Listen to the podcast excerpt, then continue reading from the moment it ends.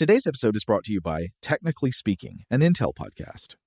When you think about the future, what kind of technology do you envision? Whatever the future holds, artificial intelligence will undoubtedly be at the heart of it all. Join Graham Class as he hosts season two of Technically Speaking, an Intel podcast, and hear from the minds transforming healthcare, retail, entertainment, personal computing, and more with the help of AI. Tune in every other Tuesday and explore the latest technology that's changing our world today and creating a more accessible tomorrow. Listen to Technically Speaking, an Intel podcast on the iHeartRadio app, Apple Podcasts, or wherever you get your podcasts. What's up? This your boy Lil Duval, and check out my podcast, Conversations with Unc, on the Black Effect Podcast Network. Each and every Tuesday, Conversations with Unc podcast feature casuals and in-depth talk about ebbs and flows of life and the pursuit of happiness. Unlike my work on stage, I tap into a more serious and sensitive side to give life advice and simply offer words of encouragement, yet remind folks to never forget to laugh. Every Tuesday, listen to Conversations with Unc, hosted by Lil Duval on the Black Effect Podcast Network, iHeartRadio app, or wherever you get your podcasts. Presented by AT&T. Connecting changes everything. Okay, picture this. It's Friday afternoon when a thought hits you. I can spend another weekend doing the same old whatever, or I can hop into my all-new Hyundai Santa Fe and hit the road.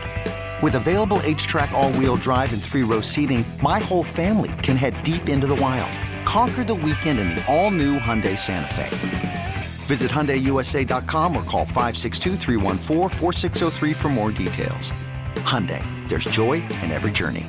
Open a limited time 11 month certificate at Kemba Financial Credit Union. At 5.25% APY, it's more than triple the national average, plus, it's a safe and secure way to grow your money. Visit your local branch or kemba.org slash CD for details. Offer expires May 31st, 2024. APY equals annual percentage yield. Restrictions apply. $500 minimum and $250,000 maximum deposit. Advantage status required. Comparison based on bank rate average. Federally insured by NCUA.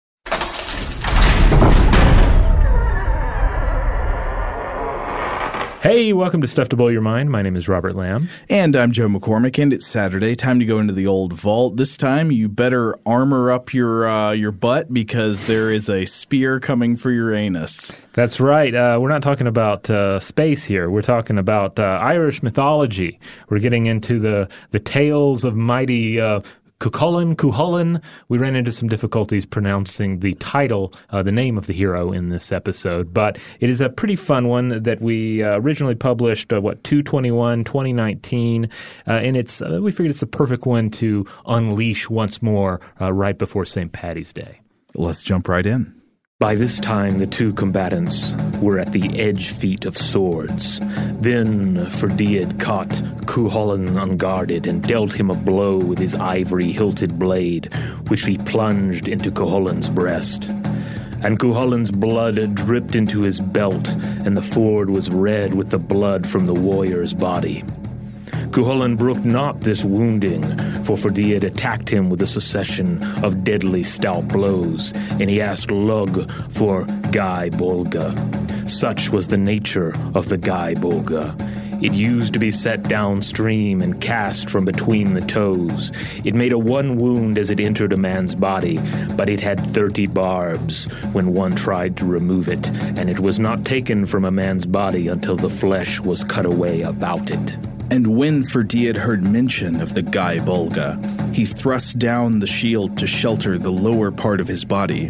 Cuchulainn cast the fine spear from off the palm of his hand over the rim of the shield and over the breastpiece of the horn skin, so that its farther half was visible after it had pierced Ferdiad's heart in his breast.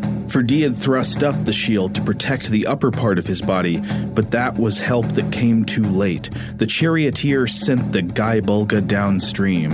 Cuchulainn caught it between his toes and made a cast of it at Ferdiad, and the Gae Bulga went through the strong, thick apron of smelted iron and broke in three the great stone as big as a millstone and entered Ferdiad's body through the anus and filled every joint and limb of him with its barbs. That suffices now, said Ferdiad. I have fallen by that cast, but indeed strongly do you cast from your right foot, and it was not fitting that I should fall by you. And as he spoke, he uttered these words O hound of the fair feats, it was not fitting that you should slay me. Yours is the guilt which clung to me. On you my blood was shed. Doomed men who reach the gap of betrayal do not flourish. Sad is my voice. Alas, heroes have been destroyed. My ribs, like spoils, are broken. My heart is gore. Would that I had not fought. I have fallen, O hound. Welcome to Stuff to Blow Your Mind from HowStuffWorks.com.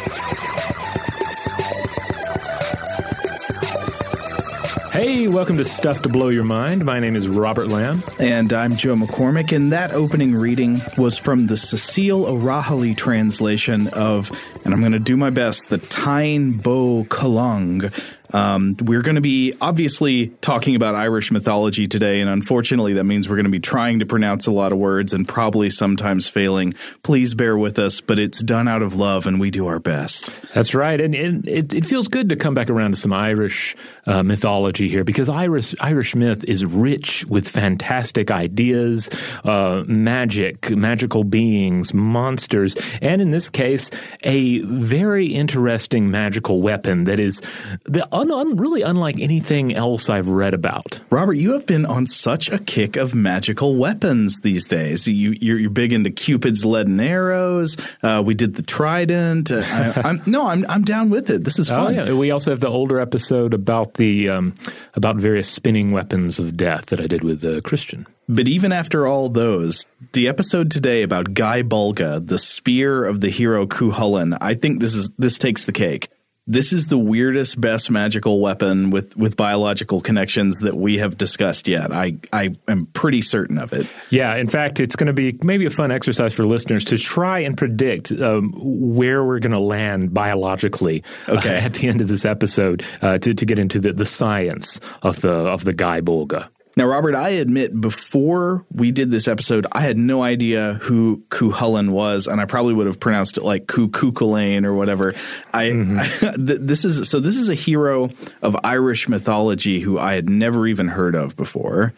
Yeah, I you know I think I'd run across some mention of him in passing, but I don't think I'd ever actually read any of the tales about him or even the poems about him. I mean, there's a there's a Yeats poem, uh, Cuchulainn Comforted, uh, so he's not an obscure character uh, in, in, Irish myth by any stretch of the imagination. But Cuchulainn is so cool. How could I have not heard about this? I feel like the people who study Irish mythology have got to get in touch with Hollywood or something, get some movies going so people know these myths better. Well, yeah, he's quite a figure. So Cuchulainn is a you know mythological hero that has been described as the Irish Achilles, okay, or even the Irish Incredible Hulk. That's maybe a little closer. Yeah, and if you can probably already get a sense here, we're talking about yet another mythological killing machine, an ancient soldier, uh, you know, streaked in gore and honor. So in many respects, he is what you expect uh, from uh, from a mythological hero. You know, he's a mighty warrior. He has this sense of nobility, and he's sort of pushed pushed into tragic circumstances. Yeah, he's tough, he's brave, he's brutal, he meets a tragic end. Right. Now he's the, he's a central character in the Ulster cycle, uh, one of the four great cycles of medieval Irish myth. And the, this cycle takes place in the first century CE and was written in Old and Middle Irish. Um, he, he, also appears to factor into certain Scottish traditions as well. Okay, but, so, but largely Irish. So let's let's do the life story of Cuchulainn. So he wasn't born uh. He was born Setanta. Setanta's his given name. Uh, Cuchulainn's more like uh, like Kal-El becomes Superman. Right. So uh, he's the nephew of the Irish king, uh, King Conor. And uh, he's the offspring of the union between Conor's sister and the god Lug. We, we uh, Lug was mentioned in that uh, dramatic reading earlier. Lug is a member of the Tuatha De Danann, uh, the, um, the sort of spiritual god elf beings of uh, of Irish myth. Okay, so like. It, so, as with the likes of, say, Achilles and Hercules, we have a hybrid on our hands here, part human, part divine, mm-hmm. and uh, and he certainly looked uh, like a like a half divine creature. He has uh, he has some some unnatural um, aspects to his appearance that definitely line up with what you might expect from a demigod. What, like maybe a few too many of certain body parts? yes. For starters, he's just just unnaturally beautiful. He's a paragon of masculine beauty and strength. Okay. And then he has seven fingers on each hand, uh-huh. seven toes uh, on each foot, and then seven pupils in each eye. Seven pupils in each eye. Well, that sounds like a paragon of beauty. Now, even as a child, his exploits made him famous, and then King Connor himself ends up bestowing the new name on him, Cuchulainn, after he kills the great guard dog, the Hound of Holland, uh, Holland being a smith here, with his bare hands at a banquet, and so he has to take on this new name uh, as a penance. Yeah, like after he kills the smith's hound, he I, I think offers to serve himself as the guard of the smith's forge. Yeah. And so now he is Cuchulainn. And then, you know, at the, the end of that uh, dramatic reading, he's referred to as the Hound. So I'm thinking because he's this paragon of masculine beauty and strength, there's got to be like a trend setting kind of thing that people just can't match, right? So it's the same way that after you have a famous movie star who starts wearing a certain kind of hairstyle or something, now that's what's cool and everybody wants to do it. In this case, in first century Ireland, everybody would want to have seven pupils in each eye. and so that's what everybody's going to the local witches about. It's not like, you know, make me live forever, give me huge strength, it's give me seven pupils in each eye. now, of course, as always, when we're talking about mythology, it's it's worth noting that um, you know there are varying sources, there are varying tellings, and right. some of the details are going to change with the telling and yeah. the time. Yeah, there are definitely very radically different accounts of Cuchulainn. Now, but but so we've arrived at this version of Cuchulainn. Already, he is a, a beautiful, powerful warrior with some unnatural characteristics. But they, but then he also has an additional superpower. But wait, there's more. Yes. So he can essentially uh, Hulk out is uh-huh. the thing. Uh, he can he can enter into a berserker state during battle, but it's not just like a mental state. Like it actually is said to twist and deform his body as he becomes this just unreasonable killing machine. Yeah, the the Ríastrad is this process. Yeah, and uh, apparently, apparently uh, one uh, Thomas Kinsella translated this state as the quote warp spasm. that sounds like something straight out of the X Men. Yeah, it sounds it sounds rather chaotic. Uh, it, it, I definitely don't want to be around a warrior when they're entering the warp spasm. It sounds uh, rather dangerous. All right, well, we've got another quote from the Cecile O'Rahilly translation of the uh, Bó Cúailnge from the Book of Leinster, and this is about what happens in the warp spasm. Quote. Then occurred Cuchulainn's first distortion.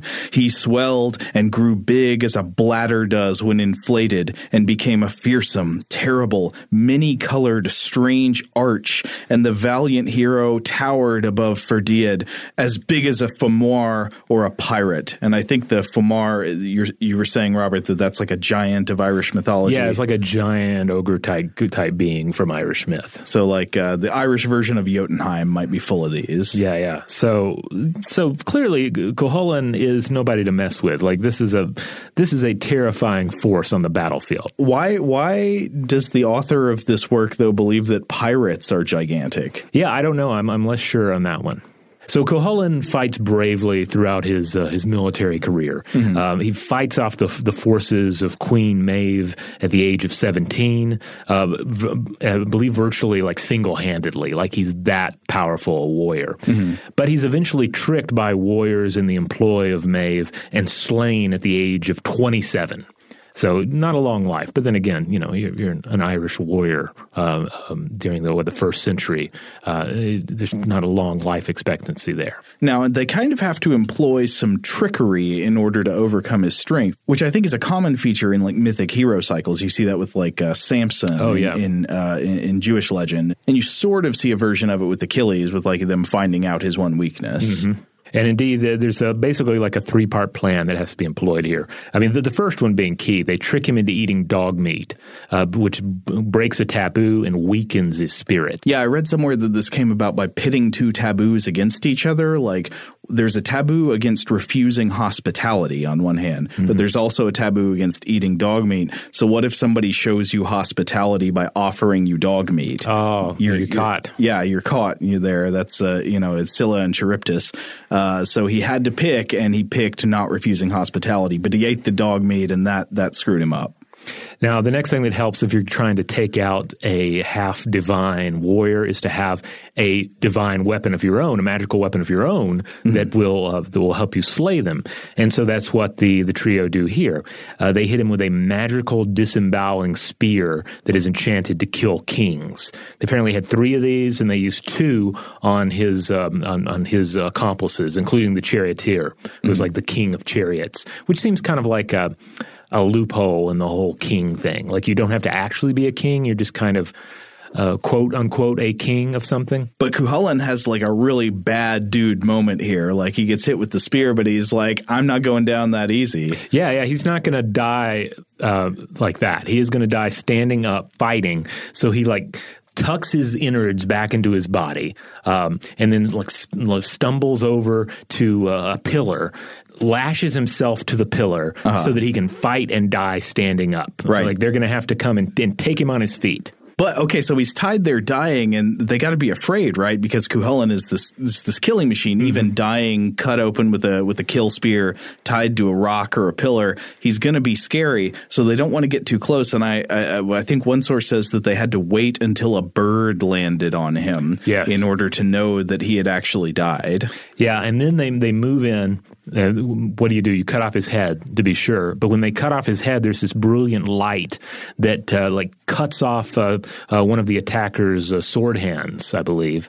And then it's not until they they cut off Cuchulainn's sword arm that the light dies away and that he's definitely dead. So it's like you don't have. It's, one thing to cut away the the seat of reason from this mighty war. You also have to cut away like the the, the physical sword hand of the warrior. There's a wonderful, like, full telling of this final battle. Uh, uh, one in particular that I liked came from Lady Augusta Gregory, um, uh, uh, of uh, uh, uh, from 1902. Uh, that's all online. I, I recommend checking that out if you want the full blow by blow uh, death of Cuchulainn. So how do we not have a full Cuchulainn movie? Yeah, it seems like we should. I mean, how many Hercules movies do we have, right? Uh, way too many. Uh, we could easily peel off some of that money into the Cuchulainn enterprise here. Yeah. Now, we were talking before the episode about who to cast as Cuchulainn. We could not come up with a good idea because all of the best Irish actors we were thinking of to cast as this Irish hero are now old. I was like, Yeah. but like Pierce Brosnan, yeah. Yeah. Pierce is right there in his name. Yeah, but but sadly, like we said, he he he died at 27. You need you need a young, like powerful and imposing Irishman who is also a really good actor. Yeah, I think some of my favorite Irish actors. Let's see. Uh, there's uh, there's Brendan Gleeson. Uh, I guess he, he's older now. There's uh, I, I love Liam Cunningham, the, the guy who plays Sir Davos on Game of Thrones. But yeah, I get I don't know. I don't know who the young guy is. Yeah, I don't know. Everybody I can think of is too old. Like even people, you know, uh, there's a thinking. Well, maybe a professional wrestler, right? Get a big muscle bound dude to play Cuchulainn. Okay. Uh, there's there's a guy named uh, Sheamus who's like a big pale Irish uh, wrestler, but he he's too old for the part. Maybe he could play the hulked out version of Cuchulainn. You could do kind of a. Um, you know, like the Incredible Hulk TV show, where you had uh, Lou Ferrigno playing the uh, uh the actual Hulk. Oh no! Wait, this is giving me a great idea. Actually, like the main normal Cuchulainn before he hulks out, he should be like super wafy, like a very very wafy, boyish, like teen heartthrob kind of Irish actor. And then when he hulks out, he gets replaced by the bodybuilder. Okay, I like this. Uh, so we'll, we'll, maybe our Irish listeners, especially, uh, will have some ideas about who who could be cast in such a film. Our Irish listeners also, I'm sure, are going to get in touch with us to let us know how badly we're saying all these words. I'm sorry. All right, well, we're going to take a break, but when we come back, we're going to get into the real meat of this episode. We're going to talk about uh, the the unnatural uh, death weapon of Cuchulainn. We're going to talk about uh, the Gae Bolga. Shout out to Astepro for sponsoring this episode and providing us with free samples. Rob, as the uh, the local host with allergies here, they sent you some of their nasal spray to treat your allergies. What was your experience like? Yeah, that's right. I always wrestle with the pollen a bit when it rolls in during the spring. So they sent me the little uh, nasal spray. I tried out the product, and yeah, it sure did help me get on top of my symptoms for the day. And it's so fast acting, uh, it was already kicking in before I left the house. Astepro is a first of its kind nasal allergy spray. It's the fastest 24 hour over the counter allergy spray. It starts working in 30 minutes, while other allergy sprays take hours. Astepro is the first and only 24 hour steroid free allergy spray. Astepro delivers full prescription strength indoor and outdoor allergy relief from nasal congestion, runny and itchy nose, and sneezing. Get fast acting nasal allergy symptom relief with Astepro. Go to asteproallergy.com for a discount so you can get Astepro and go today. A S T E P R O allergy.com. Astepro and go. Use directed for relief of nasal congestion, runny nose, sneezing, and itchy nose due to allergies. Today's episode is brought to you by eBay. eBay Motors is here for the ride. Remember when you first saw the potential? And then, through some elbow grease, fresh installs, and a whole lot of love, you transformed a 100,000 miles and a body full of rust into a drive that's all your own. Look to your left, look to your right. It's official. No one's got a ride like this. There's nothing else that sounds like, feels like, or looks like the set of wheels in your garage. With over 122 million parts, you can make sure your number one ride or die stays running smoothly so there's no limit to how far you can take it. Brake kits, turbochargers, engines, exhaust kits, roof racks, LED headlights, bumpers, whatever your baby needs, eBay Motors has it. And with eBay Guaranteed Fit, it's guaranteed to fit your ride the first time, every time, or your money back. Plus, at these prices, well, you're burning rubber, not cash. Keep your ride or die alive at ebaymotors.com. Eligible items only, exclusions apply. Today's episode is brought to you by Visible. If you haven't heard of Visible, now you have. They're the wireless carrier that's making wireless visible. It's in the name.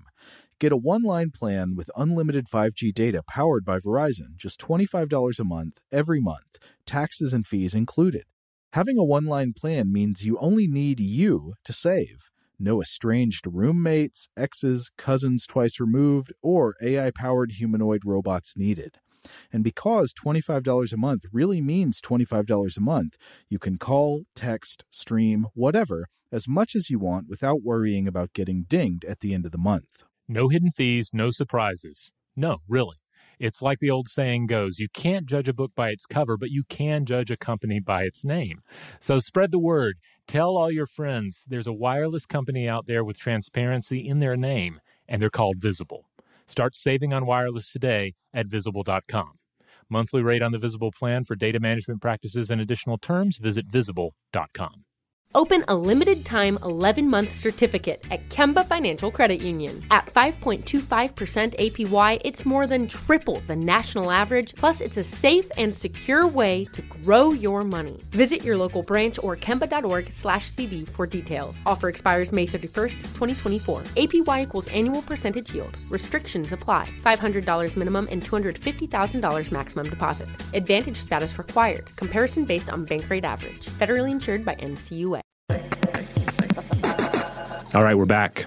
So every hero needs a mighty weapon. Uh-huh. And Cuchulainn certainly had one in the Gae Bolga, like a, uh, the, a, a, weapon so mighty that it is the it is the the death weapon of last resort. He only even turns to it if he's basically fighting an opponent that is on his own level. Now, it is not known exactly how to translate the term Gae Bolga, right? Uh, it's translated in many different ways. I think we know that Gae basically means spear, right? But the Bolga, there, there's questions about what that means. Yeah, that's correct. Uh, gae certainly means spear or dart. Uh, but the the Bolga part uh, is open to some discussion. There's a particular text that we turn to uh, by uh, by a writer by the name of Edward uh, Pettit, I'm not going to give you the full name of that article because it'll give away what we're going to get to in the later later portions of this episode. We will say the name of the article. Yeah, we, we, will say it say it later.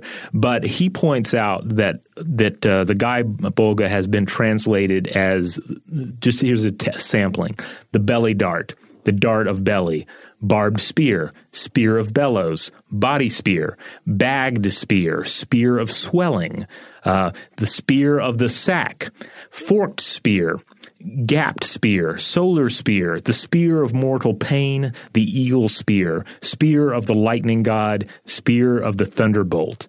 And he also adds that the Bolga part has also been interpreted to perhaps refer to an inflated bladder, uh, that one, uh, so essentially this would be a, f- a fishing spear, uh, like one would have tethered to something that floats. Oh, that's interesting. And then likewise, it's also been potentially connected to the Fir Bolg. Uh, these, according to, to Carol Rose, the, um, the, the, the folklorist that I often refer to when uh, we're talking about uh, mythological creatures and monsters, uh, she says these were the mythic first inhabitants of Ireland, defeated by the Tuatha De Danann and driven into mountain caves and forests where they became loathsome monsters.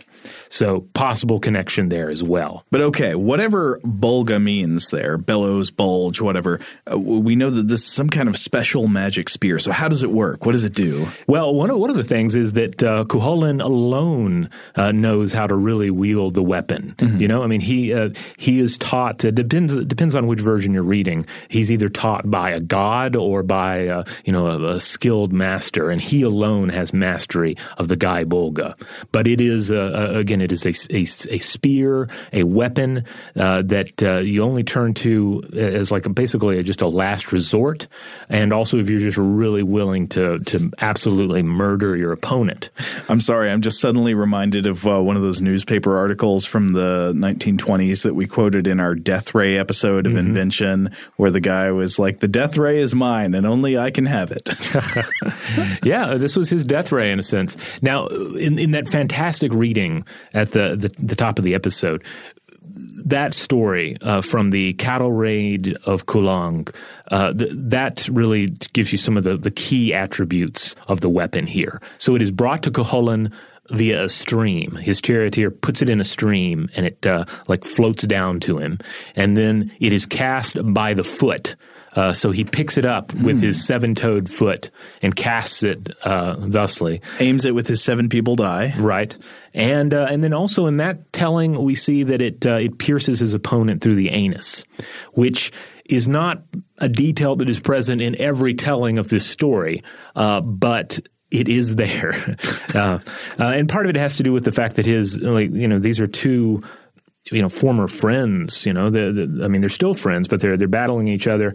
And and they each have sort of magical uh, abilities, you know. Uh, so Cuchulainn alone has the mastery of this uh, fabulous barbed weapon, and then his opponent has this horn skin that protects most of his body, mm-hmm. but not the the anus. So you might say that Ferdiad has an Achilles heel, and it is his anus. It's yes. his Achilles anus.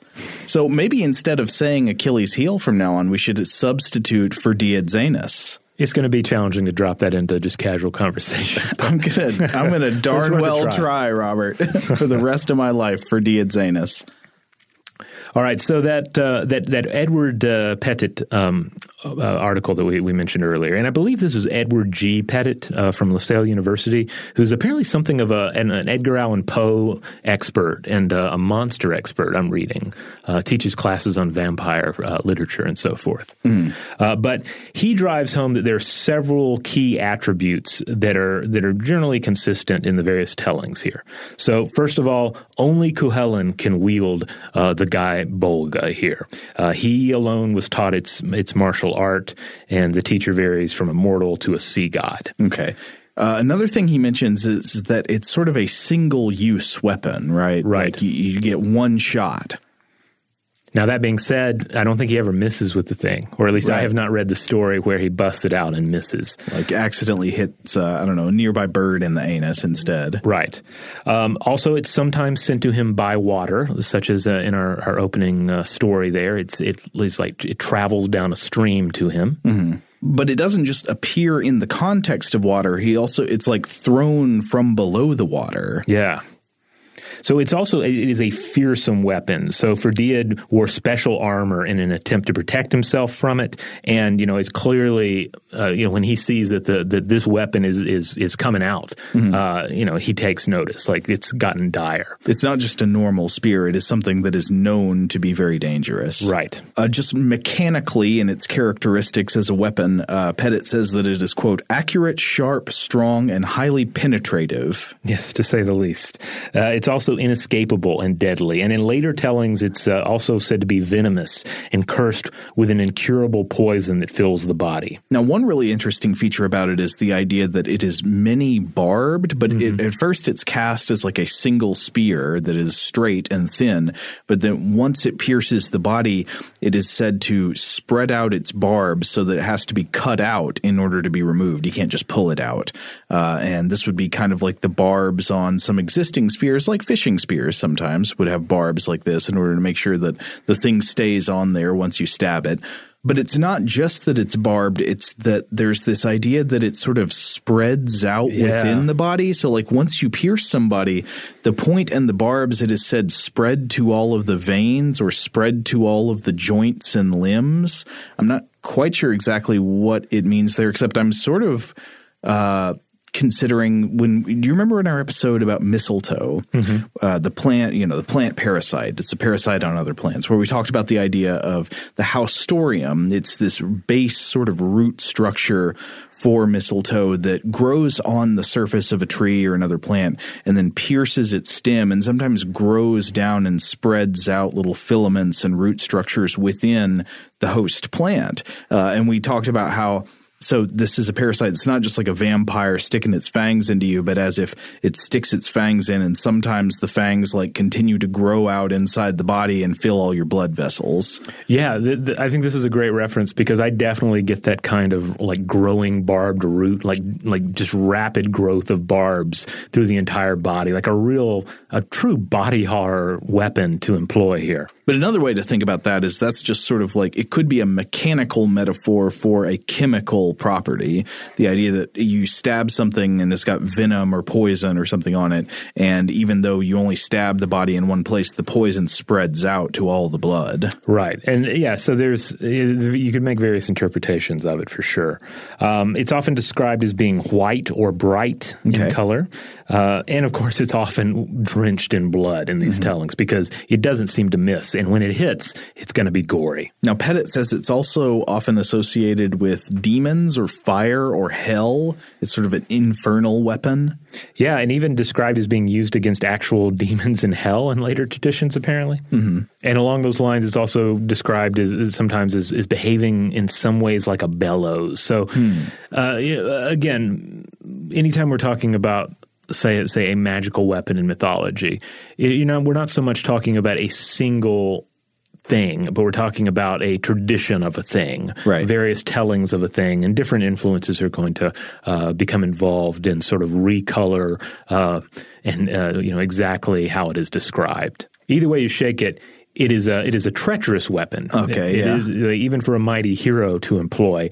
Uh, but then there's one final detail, a, a, key detail here, and it has to do with where this weapon comes from. Because uh-huh. every great weapon that a mythical hero uh, uses, it has to have an origin story, right? Of course, and one of my favorite origin stories for a for like a weapon or a piece of armor or something like that is something that's taken from the body of a monster. Oh yeah, like uh, like uh, Hercules. You know, he makes his cloak out of the Nemean lion's uh, hard to pierce skin. And in this case, we we have a weapon that is made from a sea monster, from the remains, from the bones of a sea monster.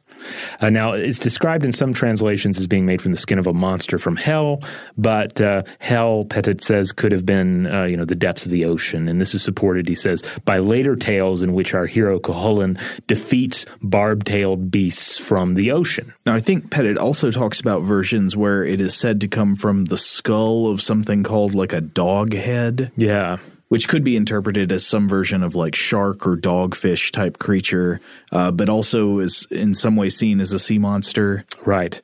So at, at this point in the episode, I'm going to tell you what the, the full title of his paper is Cuchulainn's Gae Bolga From Harpoon to Stingray Spear. That's the that's the title. so we're going to take a quick break, and when we come back, we're going to get into Pettit's stingray hypothesis. Today's episode is brought to you by eBay. eBay Motors is here for the ride. Remember when you first saw the potential? And then, through some elbow grease, fresh installs, and a whole lot of love, you transformed a 100,000 miles and a body full of rust into a drive that's all your own. Look to your left, look to your right. It's official. No one's got a ride like this. There's nothing else that sounds like, feels like, or looks like the set of wheels in your garage. With over 122 million parts, you can make sure your number one ride or die stays running smoothly so there's no limit to how far you can take it. Brake kits, turbochargers, engines, exhaust kits, roof racks, LED headlights, bumpers, whatever your baby needs, eBay Motors has it. And with eBay Guaranteed Fit, it's guaranteed to fit your ride the first time, every time, or your money back. Plus, at these prices, well, you're burning rubber, not cash. Keep your ride or die alive at ebaymotors.com. Eligible items only, exclusions apply. Today's episode is brought to you by Visible. If you haven't heard of Visible, now you have. They're the wireless carrier that's making wireless visible. It's in the name. Get a one line plan with unlimited 5G data powered by Verizon, just $25 a month, every month, taxes and fees included. Having a one line plan means you only need you to save. No estranged roommates, exes, cousins twice removed, or AI powered humanoid robots needed. And because $25 a month really means $25 a month, you can call, text, stream, whatever, as much as you want without worrying about getting dinged at the end of the month. No hidden fees, no surprises. No, really. It's like the old saying goes you can't judge a book by its cover, but you can judge a company by its name. So spread the word. Tell all your friends there's a wireless company out there with transparency in their name, and they're called Visible. Start saving on wireless today at visible.com. Monthly rate on the Visible plan for data management practices and additional terms, visit visible.com. Open a limited time 11 month certificate at Kemba Financial Credit Union. At 5.25% APY, it's more than triple the national average, plus, it's a safe and secure way to grow your money. Visit your local branch or kemba.org slash CD for details. Offer expires May 31st, 2024. APY equals annual percentage yield. Restrictions apply. $500 minimum and $250,000 maximum deposit. Advantage status required. Comparison based on bank rate average. Federally insured by NCUA. Today's episode is brought to you by Technically Speaking, an Intel podcast. When you think about the future, what kind of technology do you envision? Whatever the future holds, artificial intelligence will undoubtedly be at the heart of it all. Join Graham Class as he hosts season two of Technically Speaking, an Intel podcast from Ruby Studio in partnership with Intel. Explore the future of technology that's rapidly evolving our world today with the help of AI. There's still so much work and research needed to fully understand the power and potential of AI, and Intel is at the forefront of implementing AI in revolutionary technology that's changing the world we live in for the better.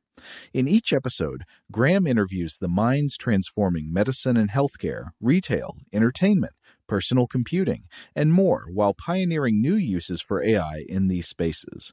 Tune in every other Tuesday and explore the latest technology that's changing our world today and creating a more accessible tomorrow.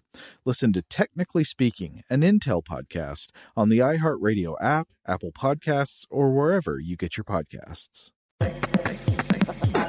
All right, we're back. All right, so here's the part of the podcast where we play a game we often like to play, which is taking a, a, story or an object from myth and wondering, like, could there be a natural world explanation for wh- for what inspired this myth or this image or this creature from mythology. And of course, this this type of game we always like to point out does have a weakness. It has a Zanus, you might say, yes, yes. which is that we, we don't want to overlook the fact that there's lots of creative imagination involved in mythology, and you don't always have to explain the contents of a myth by pointing to something that really happened in history or really exists in nature and saying that inspired it. We don't always know that that's what happened. Maybe sometimes that that happen. Maybe sometimes it's people just using their imagination. But in any case, this can be a really interesting game to play because there is no doubt that at least in many cases, things in myths were inspired by stuff people saw in nature. And Edward Pettit's hypothesis here is that this mighty weapon was the spine of a stingray, or at least at some point in its legacy, uh, it is interpreted as such. Stories of stingray barbed weapons uh, are employed then to describe this weapon that Cuchulainn wields. Yeah, and this this uh, inspiration could go multiple ways. If in fact there is such an element of uh, this kind of inspiration in the stories, it could be that people saw a stingray spine in nature, and this led to the original idea of uh, the the Gae Bolga spear. But it could also be that ideas about stingray spines colored later tellings of an existing mythical spear that was already in some stories. But let's see if there's anything to this idea uh, and start by looking at what's a stingray. So, a stingray is a type of ray and rays are cartilaginous fish, cousins of sharks. This this family of sharks and rays. They're called the elasmobranchs. They're fish with skeletons made of cartilage instead of bone. It's the same bendy stuff you've got in your ears. And the superorder of rays is Batoidea. Uh, stingrays in particular are found in the suborder of rays known as Myliobatiforms. Now, like other rays, stingrays kind of have a flattened body and a large, somewhat rounded pectoral set of fins that are fully fused with the head and the body, and this makes them sort of uh, rounded off like a pancake fish. Mm-hmm.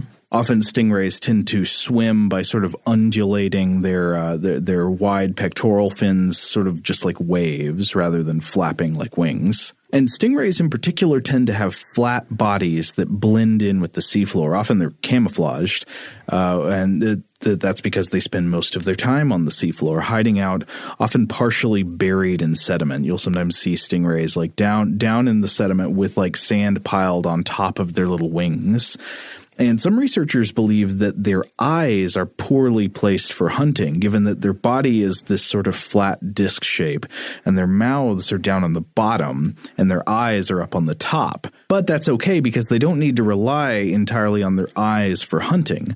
Like sharks, stingrays have organs that are known as the ampullae of Lorenzini, and these are small pores in the skin that can detect electric fields in the water. And of course, all animals generate electric fields in the water, especially when they contract their muscles. So if there is a prey animal out there swimming, moving around, or even just with a beating heart, you can probably sense some kind of electric voltage difference that it is causing in the water with your ampullae of Lorenzini but they've also got a magnificent spine, and that's what we're going to be focusing on today.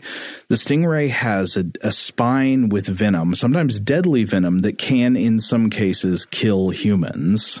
Now, t- to be clear, stingrays very rarely attack or kill humans. Yes, they, they are not considered aggressive at all. They, generally, if there's an incident between humans and stingrays, it's defensive because the human like stepped on the stingray or, or loomed over it. Right, and uh, the latter seems to have probably been the case with the most famous case in recent history uh, of a stingray related death, that of uh, the crocodile hunter Steve Irwin. Oh, yeah, that was sad. Yeah, yeah, it was uh, a tragic uh, case. 2006, uh, he died after he sustained numerous stabs from an eight foot wide stingray. He was in, you know, shallow water. Um, he was yeah, he was in close proximity to the creature they were filming, and the theory I read is that the the ray might have thought Irwin's shadow was a tiger shark in the shallow uh, uh, water there, mm-hmm. and then it uh, reportedly stabbed him hundreds of times, and one of the stabs pierced his heart, and then he bled to death. Yeah, that's it's a sad story, but it's not the only time that, that people have actually been killed by stingray spines. They right. they, they can um, they cause I mean, severe just direct trauma like can pierce the skin and cause a lot of bleeding, but they also, in many cases, do have very powerful venom. So, but it, I think it is worth noting, like given especially that this case occurred in shallow water, mm-hmm. that it's not unbelievable that medieval or, or even older uh, people would certainly people that, that made their their livelihoods uh, at the seaside would have encountered and even encountered fatally uh, stingrays at some point or another. No, it's not unlikely at all, and in fact, we know for a fact that the ancient people, that ancient peoples, you know, long before the medieval Irish myths, ancient peoples knew about stingrays, and they knew about the venom on their spines, and they they knew some things about how these spined uh, spears worked. In fact, stingray spine tipped spears already exist in ancient hero myths. Ah. Do you know this? No, I was not aware of this. No. So you know the story, the Greek myth of Odysseus. Mm-hmm. Uh, th- this is told in in the Odyssey, for example. Uh, Odysseus and the witch Circe had a son named Telegonus. Uh, and remember, of course, the, the story of how Odysseus and Circe got together is that while Odysseus is on his way home, he ends up at the manor of Circe, and Circe is this witch sorceress figure who turns all of Odysseus's men into swine, but Odysseus saves them with the help of the gods, and then he ends up essentially being Circe's live-in boyfriend for a while. Um, meanwhile, while his wife Penelope is home, being very dutiful and waiting on him, he's Right. like shacking up with Circe. So as usual, Odysseus is kind of a jerk, but uh, so he, he's doing that, and uh, while he's there, he apparently he has a son with Circe, and this son's name is Telegonus. But of course, eventually Odysseus has to get home to his home of Ithaca, his wife Penelope, and his son Telemachus. And so here is a uh, a passage from Frazer's translation, English translation of a passage from uh, Apollodorus. Quote, when Telegonus learned from Circe that he was a son of Ulysses, who is also, that's another name for Odysseus, he sailed in search of him. And having come to the island of Ithaca, he drove away some of the cattle, and when Ulysses defended them, Telegonus wounded him with the spear he had in his hands, which was barbed with the spine of a stingray, and Ulysses died of the wound. Uh, Pettit in his article also quotes a second century Greek text on fishing by an author named Oppian, which tells another version of this story, and I'll uh, read this quote as well. While the stingray lives, a terrible and fiery weapon attends it, such I ween as a man trembles to hear of, and it lives when the stingray itself has perished, and preserves its unwearied strength unchanged, and not only on the living creatures which it strikes does it belch mysterious bane, but it hurts even tree and rock, and wherever it comes nigh. That sting it was which his mother Circe, skilled in many drugs, gave of old to, le- to Telegonus for his long hilted spear, that he might array his foe's death from the sea. And he beached his ship on the island that pastured goats, and he knew not that he was harrying the flocks of his own father, and on his aged sire, who came to the rescue, even on him whom he was seeking, he brought an evil fate. There the cunning Odysseus, who had passed through countless woes of the sea in his laborious adventures, the grievous stingray slew with one blow. Oh. So that's kind of combining, uh, weirdly enough, like the like uh, the the Odysseus tradition and sort of the Oedipus tradition, right? Like Yeah. accidentally coming across and killing your own father. Well, um, it, it, interesting too to bring it back to Cuchulainn. Uh, I believe there in, in the part of the story there is that Cuchulainn ends up accidentally killing his own son uh, with the the Gae Bolga at one point. Uh, like he does not know that it's his son, and he ends up engaging in combat with him. Well, yeah, Pettit seems to notice some pretty strong similarities between these myths, and so he's. I think this is one reason he has for wondering if the idea of the stingray is actually incorporated into the Gae Bulga legend. Uh, he Pettit also mentions that some sources claim Circe had the stingray-tipped spear made by the Greek forge god Hephaestus out of a spine stolen from a stingray by the sea god Phorcys, and of course we know that the Gae Bulga was made, at least in some tellings, from the body of some kind of sea monster or sea creature. Right, and in some tellings, the art of the Gae Bolga is instructed to Cuchulainn by a god of the sea. But just as further evidence of what the ancients uh, knew or thought they knew about stingray spines, uh, l- l- why not have a look at our old friend Pliny the Elder as well? Oh, yes. This is all, uh, Pettit points to this passage, quote, but there is nothing in the world more execrable than the sting projecting above the tail of the stingray, which our people call the pastinaca. It is five inches long and kills trees when driven into the root. That's sort of like what uh, Oppian said right there. It kills not just animals, but like trees and stones. I don't know how you kill a stone. Yeah. But uh, Pliny continues, and penetrates armor like a missile with the force of steel and with deadly poison. So Pettit sees really strong parallels between the myths of Cuchulainn and Telegonus and sees some of these parallels between what was understood by the ancients about the stingray spine and the myth of the Gae Bulga. The Gae Bolga is said to come from the water. It gets thrown from under the water. It's associated with shallow water. Sometimes it's said to be made from the body or skull of some type of sea monster. And of course, it is true that stingrays can be found in the coastal waters of Ireland, and they can grow to quite a monstrous size, and like the underside of them, Pettit points out, can resemble a grinning or grimacing face. Oh, that's true. That's certainly if you've ever been to uh, an aquarium, you know, if they come up to the glass, uh, you, you see what looks like a face there but the eyes are on the other side, obviously. And crucially, the, the, one of the issues here is that a stingray spine is not like the fang of a snake or something, which mm. once removed is just like a piece of tooth. You know, there's nothing right. to it. Uh, the ancients understood that a stingray spine could remain deadly for some time after the ray was dead or after it's removed from the ray. Uh, so maybe maybe some like 48 hours afterwards. So detaching it from the ray and attaching it to a weapon wouldn't immediately render it harmless. It could still have, of course, the the normal like piercing potential, but the, the venom as well. Ah, now this is interesting because that, that epic battle that Cuchulainn has with Ferdiad, it supposedly rages for three days uh-huh. before they finally reach the point where Cuchulainn calls for the Gae Bolga. Um, so he, he couldn't, I mean, just based on this sort of 48 hour rule is like a rough guideline for utilizing a, a, a magical stingray weapon in battle, like he wouldn't be able to bring that to the field with him. Thus, he has to call on his charioteer to send it down the water to him, and then he can uh, he can fetch it with his fabulous seven toed foot and fling it up the anus of his opponent. Yeah, so I, I don't know if Pettit's right about this connection. I mean, he he also he adduces a lot of evidence that we didn't even have time to get into. It's mm-hmm. a lot of stuff about like the minutia of the translation of the word bulga and how that could point to stingrays and stuff like that. But I'll be sure to link to the entire article on the landing page for this episode of stufftoblowyourmind.com. So anybody who wants to really dive into the evidence there and, and risk uh, getting stung, uh, uh, you'll be able to do so. Uh, yeah, so I, I, I, don't know if he's correct about this, but it's a really interesting case and another wonderful example of biomythology. Yeah. I love the way that myth and legend traditions present us with these little mysteries, like that they can be these little puzzle boxes because of the odd characteristics of elements within them. You know, like the idea of like the spear being thrown through the seven toed foot from under the water mm-hmm. into the anus. And you just wonder, like, okay, is this just weird just because it's weird? Or does all this weirdness point to something? Is there something I'm missing? Yeah. Or to what extent are we dealing with errors in translation? Uh, you know, things that should be a um, you know metaphor or symbol, mm-hmm. but out of context just sounds like something just really wackadoodle looking. Uh, these are always questions one has to ask. But that being said, I, I feel like you can always just. Embrace just the raw alien uh, nature of the the myth you're presented with too, and just enjoy it on that level as well. Yeah.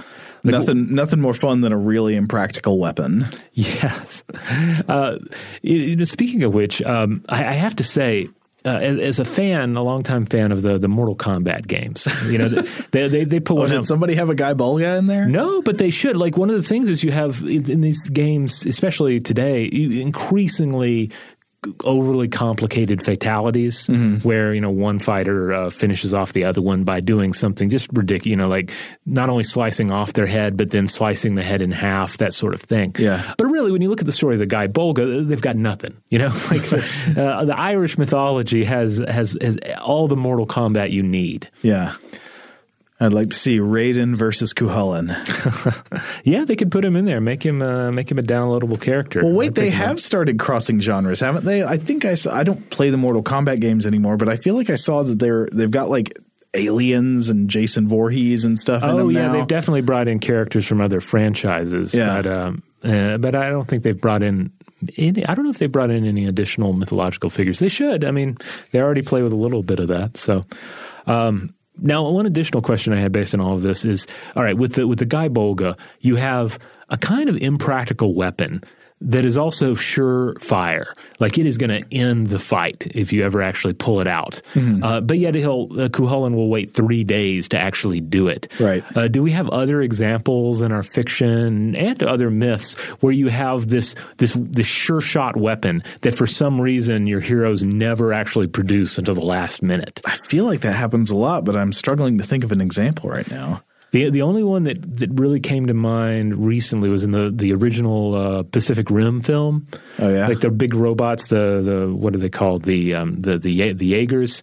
They're they're beat down. They're on the, the, the, the, point of being defeated by the giant kaiju monsters. Mm-hmm. And then, only then, do they start using these big swords that pop out of their uh, their limbs uh-huh. and just completely decimate the, uh, the, the creatures that they're battling. Oh, I know an example. You remember the Mighty Morphin Power Rangers? Oh yeah. How like they would have to keep uh, the, the, when they faced a more powerful monster, they'd have to keep like upgrading to like the next level of oh, robots. Yes. And you always wondered like, why don't they just go to the top level of robots every time so they instantly defeat their opponent no matter what. Yeah, why why isn't that your first move to go and do that exactly. instead of destroying half a city uh, battling the the monster for sure. Yeah. Or for instance Voltron is another example. Like I feel like they would try and battle whatever the the, the Robeast or the the threat of the week happened to be yeah. with just the lions and then they're like, ah, I guess we need to form Voltron to actually deal with this scenario. Just go ahead and form Voltron. That's exactly the same thing as the Power Rangers. Yeah, yeah first they'd fight it hand hand to hand, and then it would get big. Magic wand, make my monster grow.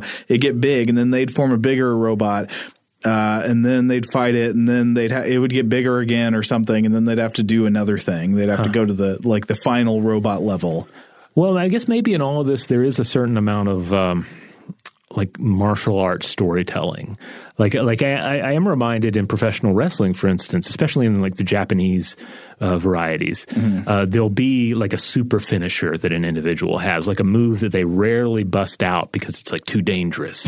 but if the match is is uh, you know goes on long enough uh, and their other finishers haven't worked, then they will turn to uh, you know to something like the you know the like the Gonzo bomb, you know something that is the, the kind of the equivalent of the Gae Bolga. What is the Gonzo bomb? It's uh, this guy named Uh, uh, uh, Kawada would use it. And it's like a power bomb where he just drops you right on your neck neck.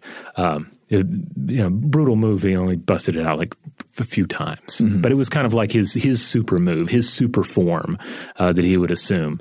And so I guess it makes sense from a storytelling point of view. If you're you're telling the story of epic, mythic uh, combatants uh, going at each other, uh, that there would be this one move beyond that they might turn to. And in the case of the Gae Bolga, it's not a pleasant weapon; it's a treacherous weapon. It's yeah. kind of like your hero cheating a little bit at the very end out of desperation. Well, they they had to cheat to defeat him in the end too. That's true. So they had to trick him. Yeah. Though I guess he did that. I guess it's the opposite order, but but still, yeah, yeah some t- uh, treachery ends up being employed, uh, even on the mythic battlefield.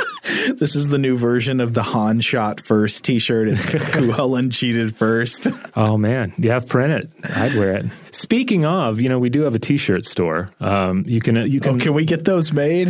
I I, I, would love to see it. Maybe, maybe it will it will be there uh, soon. Uh, for the time being, though, we have all sorts of fun like squirrel related and great basilisk related and black hole related designs, as well as just you know what you might expect like logo based designs as well.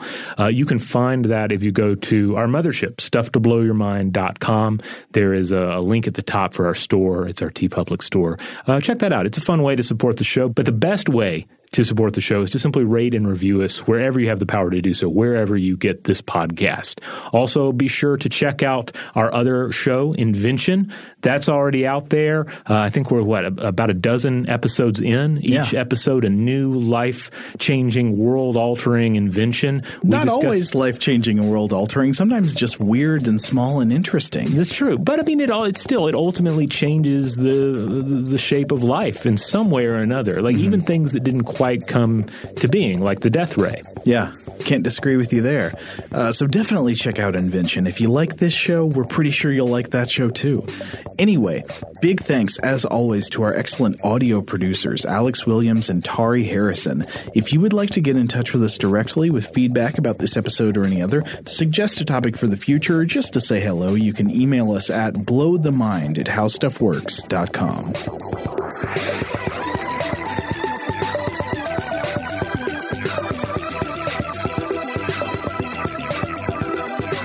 For more on this and thousands of other topics, visit howstuffworks.com.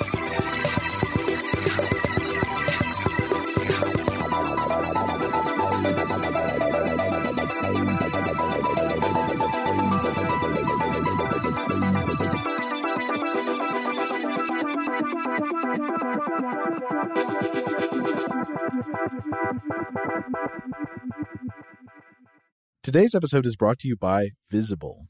The future of wireless is here, and it's transparent. Switch to Visible, the wireless company that makes wireless visible.